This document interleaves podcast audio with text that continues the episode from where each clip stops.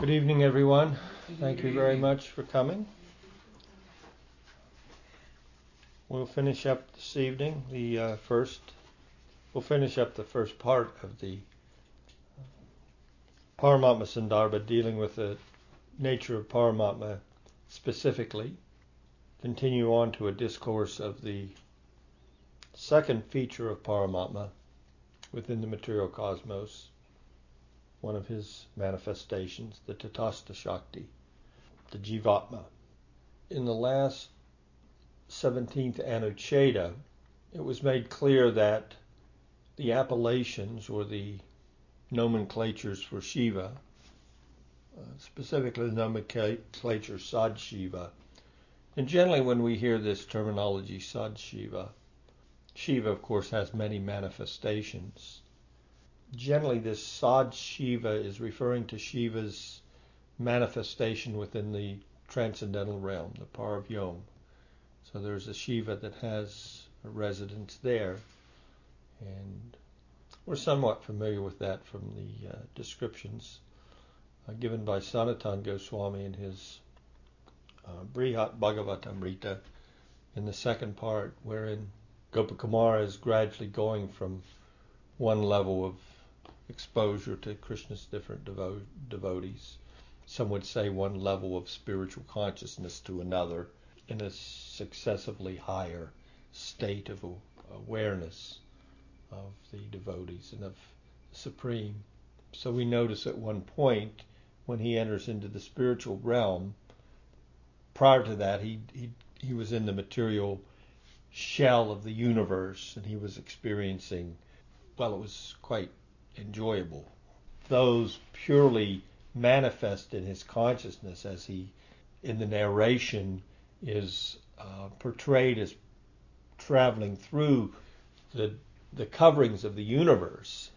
There's some explanation there of his experience of those different coverings, followed by his experience of what would be the effulgence of Vaikuntha, wherein he he was very much attracted to that effulgence.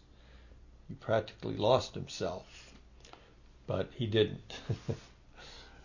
but he gave some indication as to how enjoyable it was for the self to, to be immersed in nothing but the spiritual effulgence. And then there's a description of his going to Shiva's transcendental abode. So the Shiva that resides over that abode is referred to as Sad Shiva. Now there's also the Shiva which resides over the mode of ignorance within the material realm, uh, considered to be what? The son of Brahma, a direct offspring from Brahma. From Brahma's anger came Shiva. So this 17th Anucheda is kind of wrapping it up. And what it's wrapping up is Jiva is showing beyond any shadow of a doubt that if we look at the guna avatars, that Vishnu is is the topmost, and he's he is the supreme personality. And any time we find in Scripture like in the verses quoted in this Anucheda in reference to Sad Shiva or Shiva, that Shiva is the supreme, you have to look at the context and you have to look at the nature of that particular scripture. Who, who is the intended audience of that scripture? Because there are scriptures that are developed for people in the mode of ignorance. There are scriptures for people in the mode of passion, and there are the sattvic scriptures. And the sattvic scriptures, of course, are the highest. But above the shastric, above all the shastras that deal with people who are within the modes of material nature, we also have the bhakti shastras, which deal with those people that want the highest conception. And we see from the Tattva Sandarbha that when we look at all these scriptures and put them in their proper place, all these scriptures are praising the Bhagavat Purana. So therefore the Vaishnavas are accepting the Bhagavat Purana as the topmost praman or spiritual evidence when it comes to the Sambandha, the Abhideya, and the Prayojan of Bhakti. So Jiva's done a, a masterful job here in in showing that uh, I mean ultimately Vasudeva is everything. Vasudeva Sarvamiti. That's from the Gita itself. So whenever we hear that Shiva is Bhagavan, Shiva is the Purusha, we need to see that, you know, what is the context? Because ultimately, well, you can say that because, well, Vasudeva is everything. So when that kind of a statement is made, it's okay.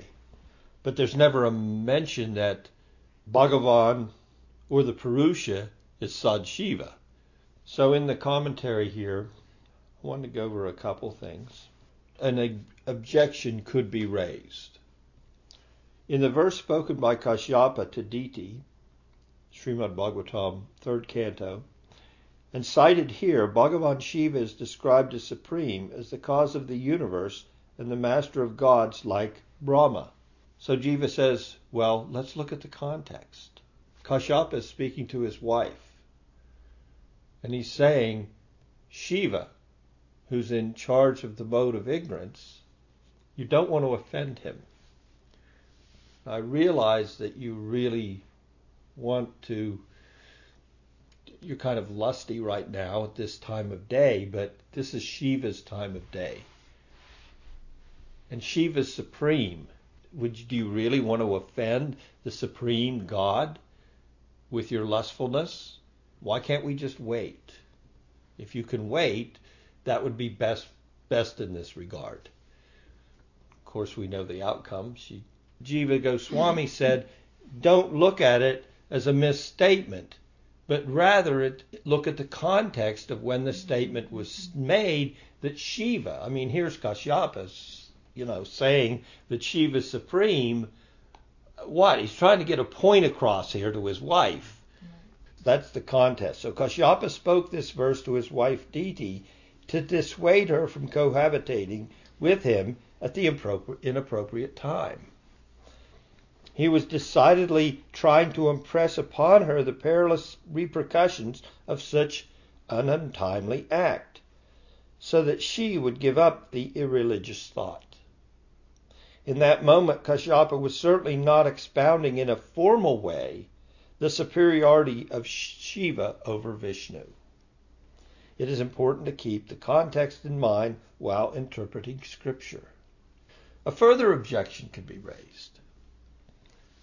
When the Devas and Asuras churned the milk ocean, a deadly poison came out. The poison posed a threat to the universe, and so the Devas asked Bhagavan Shiva to drink it and bring it under control. Bhagavan Shiva, could you please drink this poison that's come from our churning the ocean. Now, did that mean that they don't know that who actually is the supreme and who Bhagavan is? In their prayers to him, the gods stated that Shiva is beyond Brahma and Vishnu. Why? Why would they speak that way? I mean, these are, you know, great personalities, uh, masters of the masters of the universe. Not the three master masters, but they're the second second level down of of uh, universal administration. Indra's in charge of the rain, and Agni's in charge of the fire. So I mean, it's not that these are not they're they're respectable personalities. They have very responsible positions within the universal uh, arrangement of things. So why would they say such a statement? Again, what's the circumstance? The circumstance is, and it's explained as follows, that they wanted Shiva to take up a, an extraordinary task. I mean, to drink an ocean of, of poison is, is quite a quite daunting. Well, what do bards do when they wake the king every day? Praise him. They praise him. they praise him, maybe they even kind of overpraise him. He ha- he's dealing continually with, even within his own court, people within his own court sometimes would like to do away with him. So the bards are there. Get up. Come on. You, you're the king. Nobody can stand in your way. No one can defeat you. No one can interfere with you in any way. Jiva makes that point. That really what was going on there is Shiva was being praised because he was being requested to do something extraordinary, out of the ordinary, something. There's a couple good points in the in the commentary. The power of the gods increases when they are glorified. What this means that a person becomes enthusiastic to attempt even a daunting task if praised. His power doesn't really increase, but his enthusiasm increases. Praise does not provide any ex- real extra power to a person, but simply enthuses him. It is for this reason that kings are praised by the bards. In modern times, even today, what do we have? Go to any athletic event, go to a football game, you got the cheerleaders, you know. Come on, rah rah, shishkumba, we're going to beat. So get out there and fight. Psychologists advise their patients. What do they say? Uh, don't criticize your children. You'll you'll you'll thwart their their emotional growth. Motivational speakers are, are telling you to be all that you can be. Think positively. So these are nice examples given here in the commentary I wanted to share with you. Praising another means helping that person to maintain a beneficial, positive attitude. So the commentary goes on. Well, wait a minute. Maybe Jiva Goswami himself is biased towards the Bhagavatam. What about that? I mean, you know, he's a Vaishnav and he, he likes the Bhagavat Purana, so maybe he's quoting these particular verses from the Bhagavata Purana just because he's a he's a cheerleader for Vishnu. So he's he's misinterpreting the verses of the of the Bhagavatam to suit his purpose. Anticipating such an objection, Sri Jiva responds with a few other verses from the Bhagavatam, if you remember the specific Anucheda as we read through it. And what were those verses? Those were verses spoken by Shiva himself, where Shiva said, I'm the servant of Vishnu. I'm subordinate to Vishnu. And even with when when Vamanadev's foot, when he expanded his form to take his three steps of land, and his foot went up to the top of the universe, and either the foot went through the universe or the foot was simply bathed by Brahma. Both both are given by different interpretations or presentations of the, of the narration. The effect was the same. The water came down upon the earth. And what happened? Well, what, what happens when you bathe the feet of the Lord? Well, in the temple every day, there's a little place, and you can have some charnamrita from the bathing of the feet of the Lord. Shiva, he did take that water on his head. We sprinkle the char- charnamrita on our head. So he took the water from the foot bath of Vamanadev and he, he sprinkled it on his head. And of course, there was a lot of it because it was a big foot, because Vamana expanded himself so much so that it became a river on this planet. We call that river the Ganges let's look at the con- look. This is the Bhagavatam. It's not just Jiva's bias, because we can go to Shiva himself where he admits his true position. Then we come to, to another section where the evidential part uh, is really stressed in the Bhagavatam, and that's the prayers of the personified Vedas at the end of the 10th canto. So there we find a verse spoken by the personified Vedas. In this verse, the Vedas say that it is not only the Devas who do not know the limits of the Supreme Person, that even he himself does not know the extent of his own prowess or powers, because he is limitless. And also in the Brahma Samhita, Shiva himself admits his uh, subordination as a part of Bhagavan. The portion of Paramatma Sandarbha devoted to the Guna avatars now concludes with a verse from the Bhagavat Purana in the following Anucheda. This brings us to the 18th Anucheda, the conclusion of this section of the Paramatma Sandarbha. Jiva says there, Therefore it is rightly said by Brahma, Neither I, nor Shiva, nor others are even a portion of a single part of his full potency. Brahma Vivarta Purana. To confirm this, Balaram also said, and this is from the Bhagavatam, What is a worldly king's throne to Krishna? When Brahma, Shiva, and even I myself and Lakshmi are but portions of his portions who perpetually carry on our heads the dust of his lotus feet, which sanctifies even the sacred waters of pilgrimage, and which the cosmic administrators of all the worlds reverentially hold upon their beautifully decorated heads. The meaning here is self evident. Baladev had come to retrieve his nephew, but the Kauravas pridefully insulted him. This made Baladev furious and responded with words of chastisement. In this verse, Balaram clearly says that he and Lakshmi, let alone Brahma and Shiva, are only portions of a portion of Krishna. Sri Jiva has chosen this particular verse with the intention of building a basis for Sri Krishna Sandarbha. As far as the supremacy of Vishnu in the trinity of guna avatars is concerned, this verse does not add much more than what has already been discussed but it provides the additional insight that Krishna is superior even to Balaram, who is listed among the avatars of the Purusha, meaning that he too is Vishnu. This means that Krishna is beyond even Vishnu, which will be the principal theme of Sri Krishna Sandarbha. So we have discussed the Purusha avatars and we have discussed the Guna avatars in the context of the Paramatma manifestation of the Supreme Lord, which is the administrator of cosmic affairs.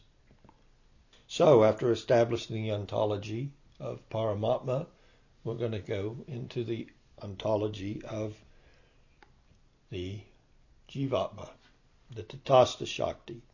So the Paramatma is the that aspect of the Supreme is the supreme regulator of the cosmos. If we look at it, everything that is going on within a material cosmos, and first from a macrocosmic, all the cosmos, to the individual uh, universes, of which, from our perspective, we're in a very small universe. Uh, we've even heard that it's the smallest universe. We have a very small, limited headed Brahma here in comparison with the other manifestations of Brahma and other universes that are so large that uh, the Brahma has to uh, has to come out with millions and millions of heads just to to purview everything that's uh, going on. So now we'll go to an introduction to Jiva Tattva. Uh, introduction to Jiva Tattva, Anucheda, Anucheda 19. And as I mentioned, this Anucheda has a very extensive commentary because we're going to be introduced to all the different schools, Indian schools of, of thought, and how they view the jiva. And from that presentation, we're going to be able to more clearly understand the superiority of the explanation of jiva given here in this Anucheda. So we'll start with the Anucheda itself, which has a, an extensive explanation of the jiva, the nature of the jiva, the characteristics, and the Swarup Lakshana characteristics, and the Tatastha Lakshana, this, the extrinsic. So the jiva, or the individual self, is counted among the attendants of Paramatma.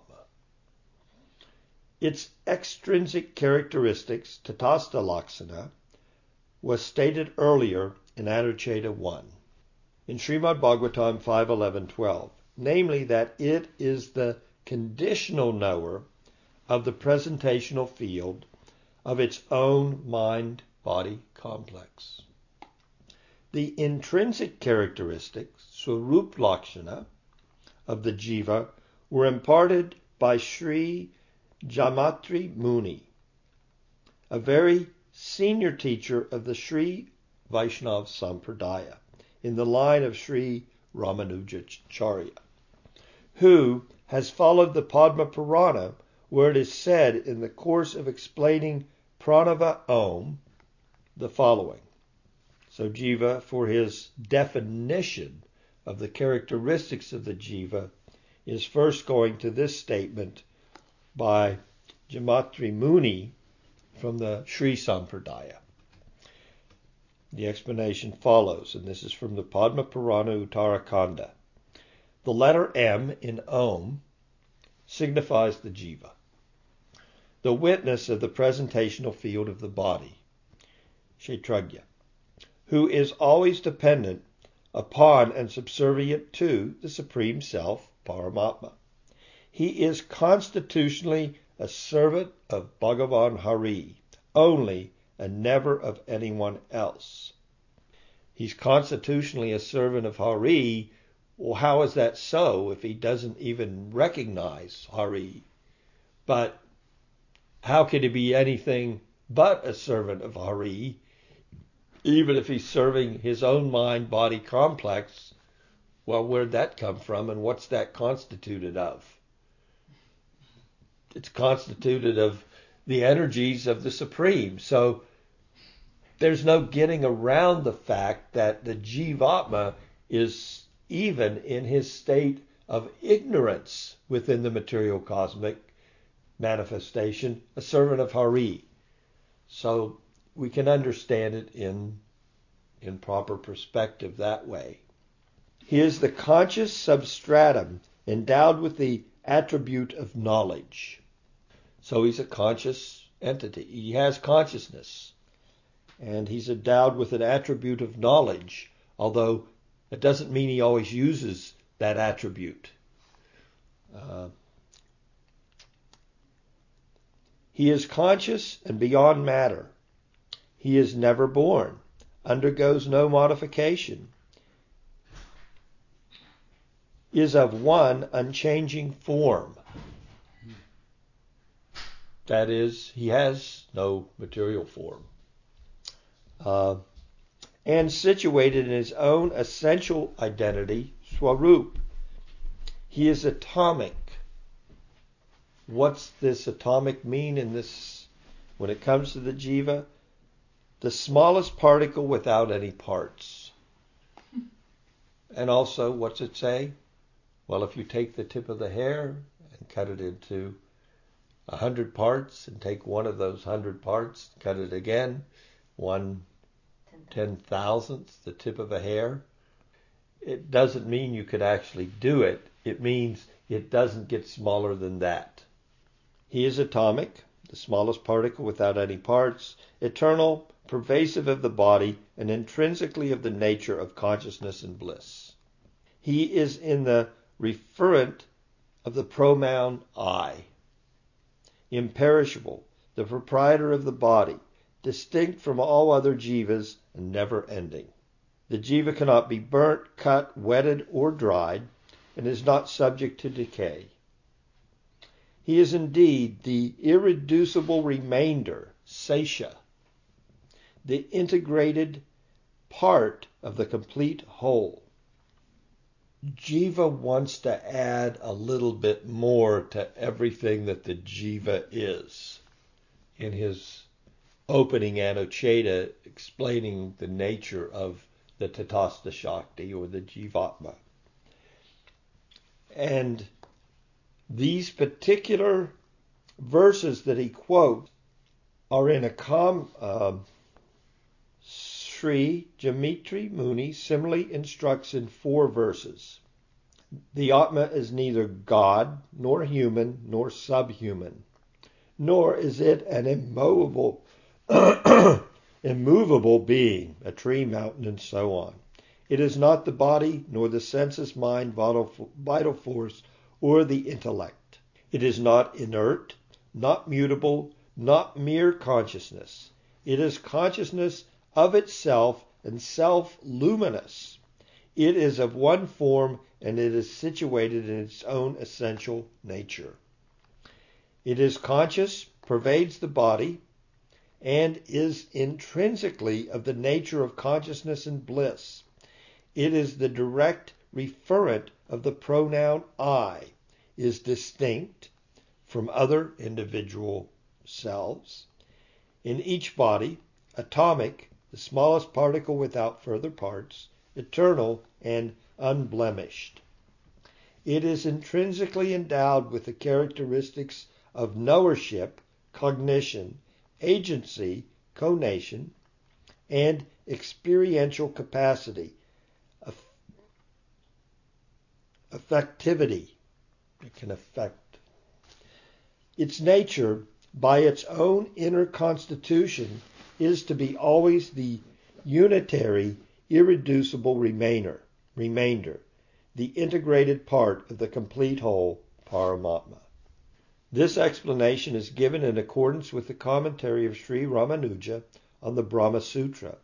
Of these characteristics, the first, that the jiva, i.e., the Atma, is not a god, a human, or any other species of life, was implied in Tattva Anucheda 54. Now, there was a, a footnote here that these particular additional four verses are exti- they're, they're extinct. That they're in Jiva's Sandarbha, but he's quoting Jamatri Muni, a commentary that he wrote, but that commentary is no longer available. So they did some research and tried to find them in that commentary, and it's they couldn't find the commentary anywhere.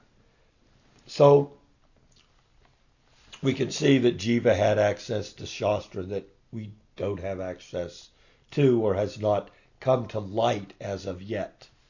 Um, but what's important here is why would Jiva Goswami quote these additional four supported verses written by Jamatri Muni in regards to the nature of the jiva.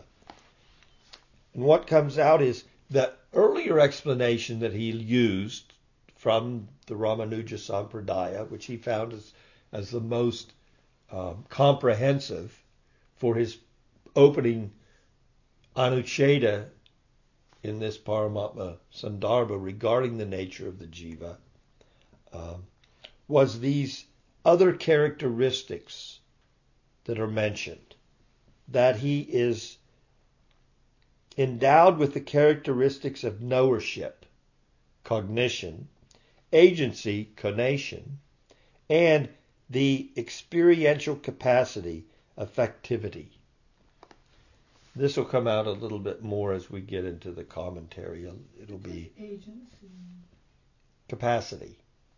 He can be the agent of action. He has the capacity to act. Knowership, agency, experiential capacity. Its nature, by its own inner constitution, is to be always the unitary, irreducible remainder. This explanation is given in accordance with the commentary of Sri Ramanuja on the Brahma Sutra.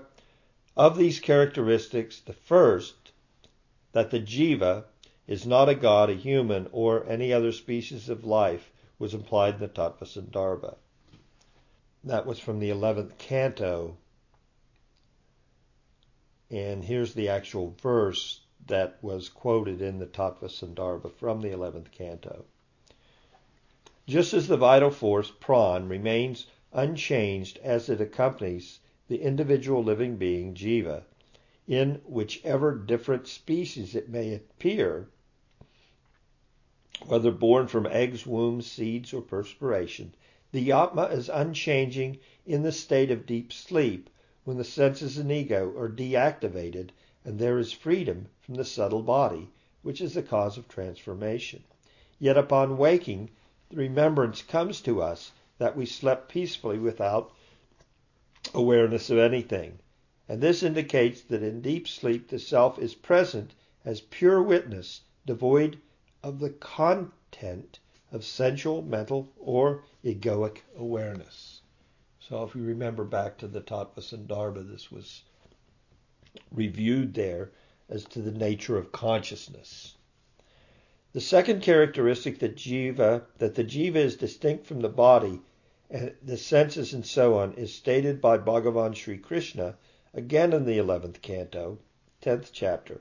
The Atma, which is the witness and self-aware, is distinct from the subtle and gross bodies in the same way that fire, which burns and illumines, is different from the wood that is burnt.